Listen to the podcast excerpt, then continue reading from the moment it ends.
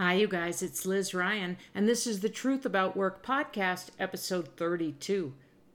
We got some questions to answer. If you have a question for me, send it to support at humanworkplace.com. I answer a few questions almost every episode of the podcast, and I answer questions on LinkedIn and Twitter and Facebook and stuff like that as well.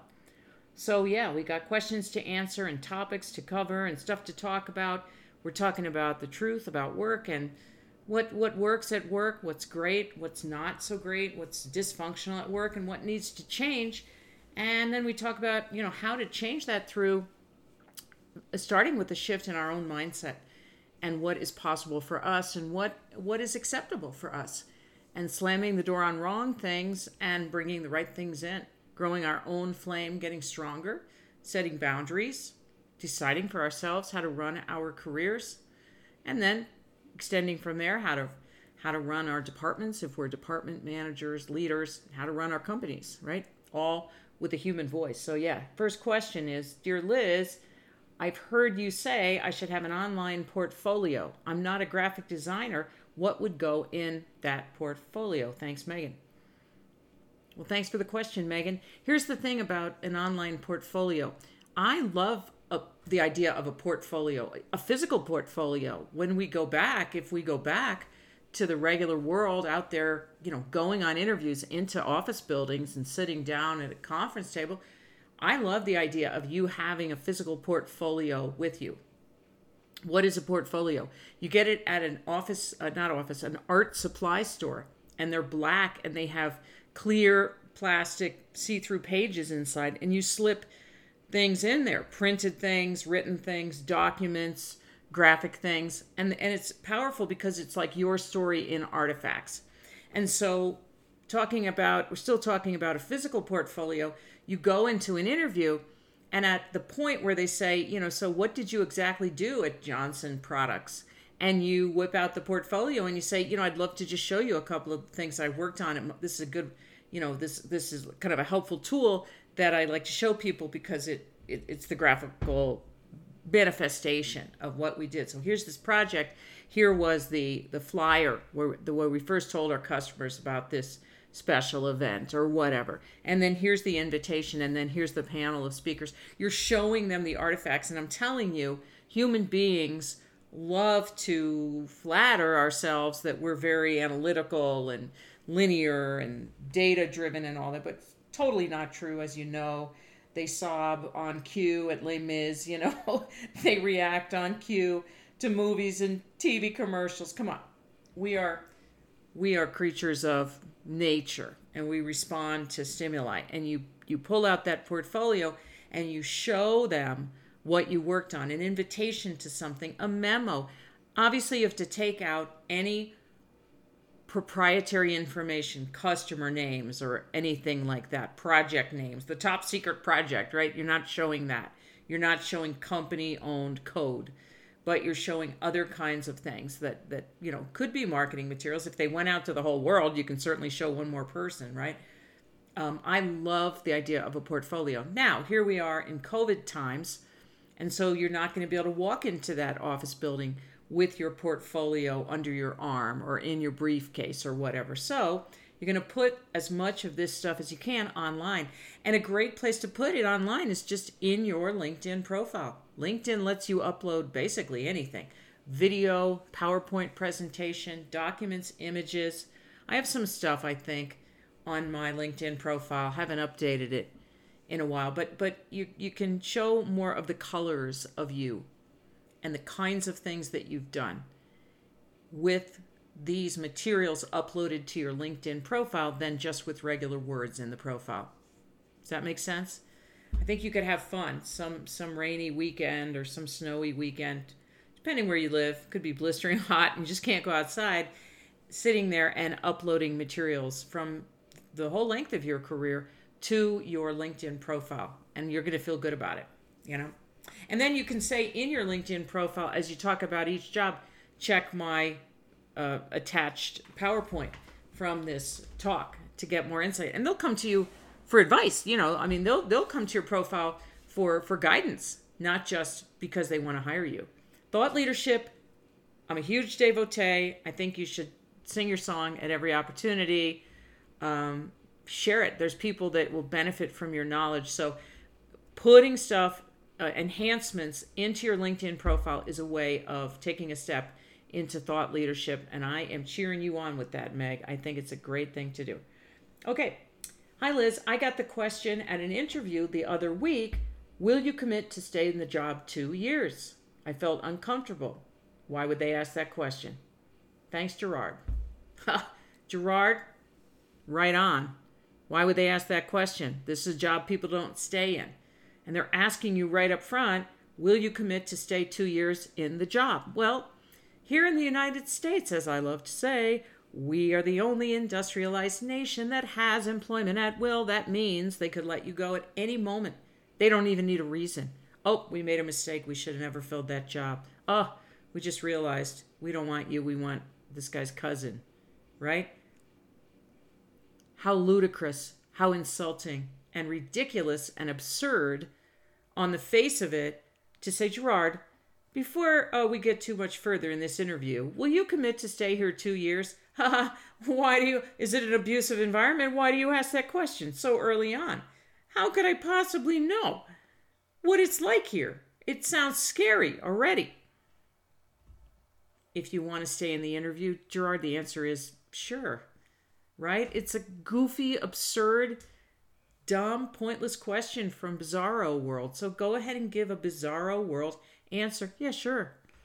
If if it were a more serious thing, if you'd been through three interviews for the job, Gerard, and it, it seemed like perfect, you were dying for this opportunity just for so many reasons. Smart people, ethical people, seemed like a good vision, good plan. The CEO you met, and she was amazing. And and and matter of fact, you're in a meeting with her, the CEO, and she says, "So Gerard, here's the only thing: you're a go-getter, you're sharp, you're amazing. We hire you, which looks like you know we're stepping in that direction. Are you going to stick here because we have this big vision and we have all the stuff we need to do?" So you're not going to be so impolite to say, I, your job is to keep me happy. Don't don't don't say I don't care about that part of the job, keeping my employees happy. You have to unilaterally and preemptively commit to be here. What? No, that's your job as a leader, hon, to keep the employees happy. So you're not going to say that. I, I might say that because I'm older than you, Gerard, presumably. But you're not going to say that. But what you can say is, you know what? I I I can't read the future. I I I I think if you feel that it's that important for me to be here for the duration, to be here two years, we could easily construct a contract that, that pays me a bonus after two years. That's my incentives to stay. And, um, you know, that commits you to keep me employed for two years. Good morning. I'm supposed to make a commitment. You make none. Here in the only industrialized nation where employees don't have any commitment from their employers, unlike Germany and the Netherlands and you know wherever, they have they have South Korea. They have contracts. It's just public policy. They all have contracts. You have a contract, of course. That's what people say when they read my columns. You guys don't have a basic employment contract? Yeah, that's right. But still, they're going to open their mouth and say, Will you stay two years? I will. Give me a contract. And then if I don't pay, if I don't stay, rather, there's a penalty. I lose this big bonus. But, you know, are you joking? I'm supposed to commit? Right? Mm. See, this is the thing. It's the brainwashing. And that's why I talk about this stuff. Shake it out of your veins. It's not normal. Let's not normalize abusive employment practices and say, that's just the way it is. But why is it that way? Let's look at that and let's change it individually and as a group. All right.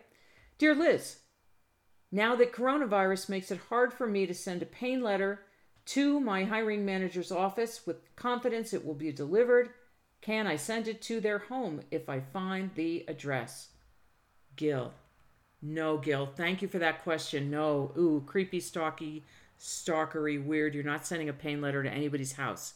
But thank you for asking because someone else might have the same idea. No. Still send it to the office. It's going to be delayed like 10 days. They're going to have some kind of mail service if the company has not shut down. Somebody is going in at some interval and and you know they still get FedEx, all that stuff. They have something happening unless they just have gone out of business, and they will get that letter to your hiring manager at their home. don't send don't look up their home address and send it to them. Ick. Right? There's certain things as a job seeker you can't do. They're rude. You can't write to a stranger, a complete, you don't know this person through LinkedIn and say, "Can you help me get a job in your company?" I mean, they're they ask me what to do and I tell them, "You have to ghost that email." What, what Years ago, we had phone books, thick book they would drop on your front porch or your front steps or whatever. And you would pick up the phone book, and all the people's names and phone numbers are in there, but we never took the phone book inside and started calling strangers and saying, hey, you know, can you help me get a job or can you lend me 10 bucks? Right? It was considered a breach of privacy, and it still is. So, no, you can't, but thank you for asking because I don't want you to be confused about that. That letter will get there it'll be delayed. You can reach out to them on LinkedIn, but a lot of people don't go to LinkedIn, and it's a jarring way to approach a stranger again. Sorry, the paper letter, the act of opening the paper, slicing open the envelope, gives that correspondence, that overture, a a social lubrication. You know, it gives it a, a, a, a higher level of acceptability. It took you longer. You had to print out the, the letter, you know, same font, same weight paper as your resume. You put in an envelope. It's just more, we used to say classy. It's just more adult, you know. Email also. I have known many, many people that got hired through an email pain letter, but I, that's, I always roll my eyes because they got lucky because you know, it takes a lot. Email, we are so oriented to go through the inbox and just delete, delete, delete, delete, file, delete, get out of my face, get out of my face, right? Oh, let me unsubscribe from this newsletter. You know what I mean? That's our mode when we're looking at email. So it's not the place to do a whole stop in your tracks and attend to what I'm writing to you. But if you want to do it, then you should because it's your job search. All right, let's see what else we've got here. Oh, Liz, can you give me some language to use when negotiating a job offer that is close but not close enough? For sure. Okay, you get the letter. First of all, you don't negotiate, you know, of course, a job offer when you get the job offer, right? You start the negotiation. We're talking about salary negotiation, you start it much earlier at the beginning of maybe your first conversation with a recruiter or whatever. The best employers put a salary range in the job ad. And I am happy as the months go by to see more salary ranges in more job ads. Thank you, employers, for getting that memo. It's so important. People don't want to waste their time. You say, I need a project manager. What kind of project manager do you need? Need a $40,000 project manager? $160,000 project manager? Somewhere in between. We have to know. That title is too broad. There's a lot of titles that are so broad. We don't know. There's recruiter jobs that pay $35,000 and $350,000. You know, we, we, we have to know it's not years of experience because anymore, let's be honest, the years of experience is not the deciding factor. Who stops a word in between those two syllables? Me, I guess, or a catch breath.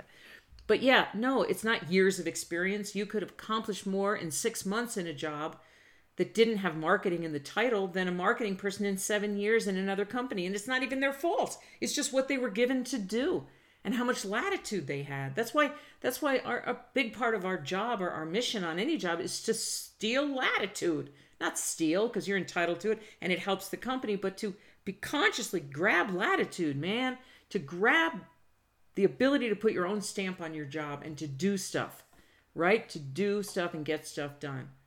If you can do it, please do it. I understand. It's like, no, I'm going to withhold my labor and my creative ideas because they don't deserve it. I get you 100%, but in the long run, it's going to help you to have that resume fodder and stories to tell. And it also helps you in your confidence, really, really does. When you do cool stuff, it's like, wow. I watch my kids who are teenagers to young adults now, and you see that the more they do on the job, they, they feel better about themselves. It's a competency, it's a it's a maturation thing. They they gain more territory that they're comfortable in. Oh yeah, I'm comfortable calling a stranger to do this or that at work. I'm comfortable talking to a coworker about this or that, maybe a sticky topic. You become comfortable as you step into new territory. So what I want you to do on the job any job at all is step, step, step, step, step into all the territory. Can you sit in just this one time on the management? Yes. The word yes is out of your mouth before they're even finished asking the question. Yes. not talking about misusing your time and energy. I don't want you working all weekend for free or any of that. In fact, I'm proud of my one of my kids, my middle son, has a kind of a you know the kind of job you have when you're a student, and um, and his manager texted him and said in the shift today, you know, I wanted to make sure that you saw the thing, the blah, and he wrote back two letters, okay. She had never texted him before. It wasn't even urgent. And she jumped on that opening. He wrote back, okay. And she jumped on that opening and texted back, okay, so then tomorrow, can you make sure to do whatever? And he texted immediately back, yes, please don't text me at home anymore. I'm off the clock and it's a labor law violation. I love that. He told me about it afterwards. She's young. She kind of panicked and said, "Oh, sorry, I, don't, I didn't know it was a labor law violation." She she copied his words. Well, it is. He's hourly, of course. It is. No, we're not working now. I'm at home. You text me if it's an emergency. That's what, and that's it. He set a boundary. How hard would it be for him to replace that job if if he lost it? It wouldn't be hard because it's it's not a super desirable job, right? We have to know our leverage. If it doesn't feel like you have that much leverage, I'm telling you, you have more than you think. And the only way we get stronger is by using our muscles, just like our physical muscles. It's the only way we get stronger. So I want you to be conscious of that. You'll know when the right time is. I would never push you to to, you know, do something that feels like it puts you at risk, right? I'm just saying when that tide comes and lifts you up like a tide in the ocean when you're kind of like chest deep and that tide comes along, it just kind of lifts you up off the sand. Be ready to be lifted. That's what I'm saying. Be ready to be lifted. Okay? All right, we're still talking about negotiating a job offer. You thought I forgot. All right, I forgot, but it's right here in my notes, so brings us back. You start negotiating immediately in the first conversation. So, what is the salary range for this job? Is there a they have salary range in mind? A lot of recruiters will tell you. I certainly did. Oh, they were looking to pay around 60K, 65. They may tell you. They may say, well, they're trying not to pay over this, or they're trying, they're kind of looking in between this and this. Some will not. Some of them have been told by the client, you may not, you may not tell them the salary. I'm to waste everybody's time because we, the employer, don't want to put our business on the street, as they say. Absurd, paranoid, um, obnoxious, let's be honest, unprofessional, waste your time. But then you might have to say, look, I'm targeting jobs in the 55K range. Is this job in that range? You must ask the question. Do not just put the number out there because if they don't respond, you feel like that's the green light and everything is cool. It doesn't mean everything is cool. It doesn't mean that's something that the employer is willing to pay. They might be willing to pay 40, you're asking 50 and they're like, "We'll interview them and we'll talk them down to 40." Right? Get it? Answered, get feedback. You say, is that going to work? A cliche a lot of recruiters will say is, for the right person, they might be willing to pay 50. And maybe that's true. Maybe they'd be willing to pay 60 for the right person, but this is not the time when you're going to find out. This is why, for better or worse, we have to we have to really research jobs even before we apply for them. Another one is if you cannot tell what this job should pay, you've read the job description or the job ad 3 times. I mentioned project managers before. You can't tell. Is this a 50K project management job or an 80K, 120K? I don't know. You have to say, I, I can't give you a number. Here's why it depends on the job. I have to know a lot more about the job, right? There are 50K. Uh, this is something you can do. This works really well on the phone with the recruiter. There are 50K project manager jobs, there's 150K project manager jobs i you know where in that range does this job fall? And then they might work with you without giving a number because that's really their big fear is like spitting out numbers and they might say kind of the halfway point. Oh cool okay now i know. Basically a 100k job. Try it try that. So anyway you've put your number out there and you told them you want 50k let's say. And you go through the interview process i would not hesitate to bring that up whenever you meet a new person as long as they are in the decision chain, the decision making body, the search committee, or whatever, you're definitely going to have a salary conversation with your hiring manager. Never ever think, I talked about salary with the company recruiter, so we're cool. No, we're not cool. Talk about it with your hiring manager also. They're the person with the money. You must. They will not bring it up probably because they figure, ah, the recruiter already took care of that. Talking about money is tawdry. You know, we'll wait until we extend the offer. No, nah. You meet your hiring manager toward the end of the meeting. You say, so, um, you know, I'm sure the recruiter told you I'm looking for about $50,000 in terms of salary with a bonus. You know, can we talk about that for a second? It's okay to make them squirm a little bit. You're really saying, I show up with some standards, some requirements. I am not here to grovel and beg for the job. So, for example, if you couldn't meet my salary requirement, that would kind of be a big deal. They don't know what other opportunities you have, right? Okay. So then, okay, so you get the offer. You have the offer, and the offer is 46K. So the first thing you do before you go to your hiring manager, you contact the recruiter. Thank you so much. Got the offer. Really appreciate you turning it around. Um, I'm excited. Uh, we seem to have a, a miscommunication, or let's say, don't say miscommunication, but say, um, uh, I was curious whether there was a clerical mistake. We've been discussing 50K for the starting salary. My, or my salary requirement is 50K. You know, do you want to amend the offer? Go clerical, assume clerical mistake uh, from the get because it may be that but you don't want to say oh wait i wanted more money. If they literally made a mistake you don't want to have to negotiate or something that you already negotiated. So let's say you establish that it's not a clerical error they heard your 50k this happens. They heard that your 50k requirement and they say you know what we're going to pay you 46 but uh, our plan is we're going to um, you know give you a bonus opportunity for $4000 and that'll bring you to 50 and now you negotiate. Now you want to get your hiring manager on the phone and you write to them and say, "Hey, thanks for the offer. Just had a quick conversation with, you know, Joe, whoever, the recruiter. Um, I'd love to get on the phone if you have a minute. If they don't want to get on the phone with you and they're your hiring manager and they're in the process of trying to recruit you, there's your answer. They they've got a list of five other people that they can lowball. It's like you have to decide. You might be desperate, you still might take the job, but They've told you now in glaring, huge neon letters how much they care about you, which is not at all. Okay? But typically, they will get on the phone. It's worth one call, right, to try to work things out. And you say, wow, thank you for the offer. Um, my salary requirement's really 50. I appreciate the 46 plus the 4K bonus potential. But, you know, we haven't ever talked about what that bonus might include or the metrics. And, you know, my expenses really require me to have 50K you know, divided by 12 coming in every month, uh, notwithstanding a bonus potential. So I wanted to get on the phone with you and see how we might get creative together to bridge that gap. And then you got to bite your lip and not speak. Like, uh, because sometimes they'll say, I'll go see what I can do. That's the best answer, right? Sometimes they'll say flat out, I can't do anything. And some and and sometimes they'll say, What do you have in mind? And you can pitch them on a sign-on bonus for the other 4k give it to me now. It won't be in my salary on the books which will be 46k that means when it's time for a salary increase next year if the salary increase is 3% it'll be 3% of 46 not 50 but hey at least you get the 4k in cash up front. Normally a sign-on bonus is either paid in your first paycheck or your second paycheck.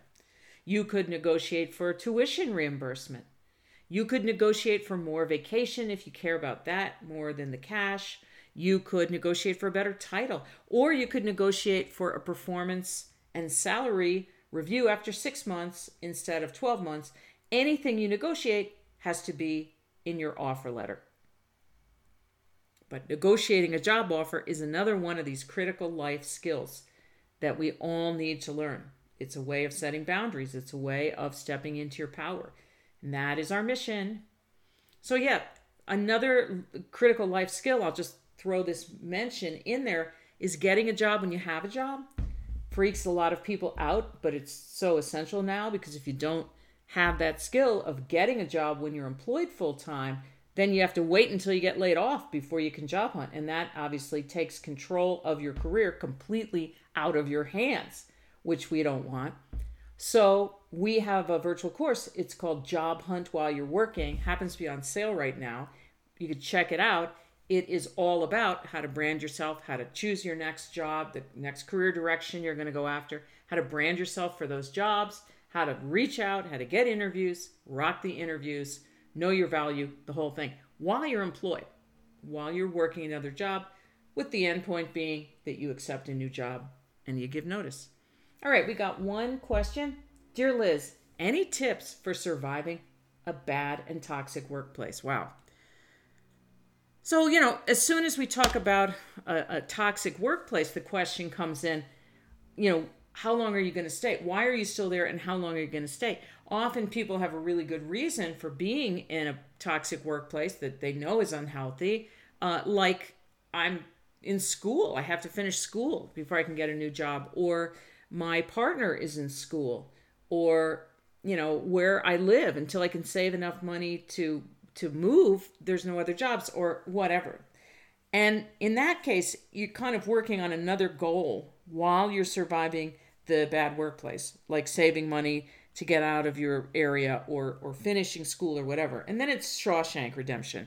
Remember that movie, Shawshank Redemption? He was tunneling behind a poster of somebody, Rita Hayworth or somebody, um, movie star of the time, and he was tunneling. It took 15 years, you know, to tunnel through, and he got out. Um, if you have a secret project to get out, that's going to give you strength. You've got to be very serious about it. Obviously, it can't be a sometime thing.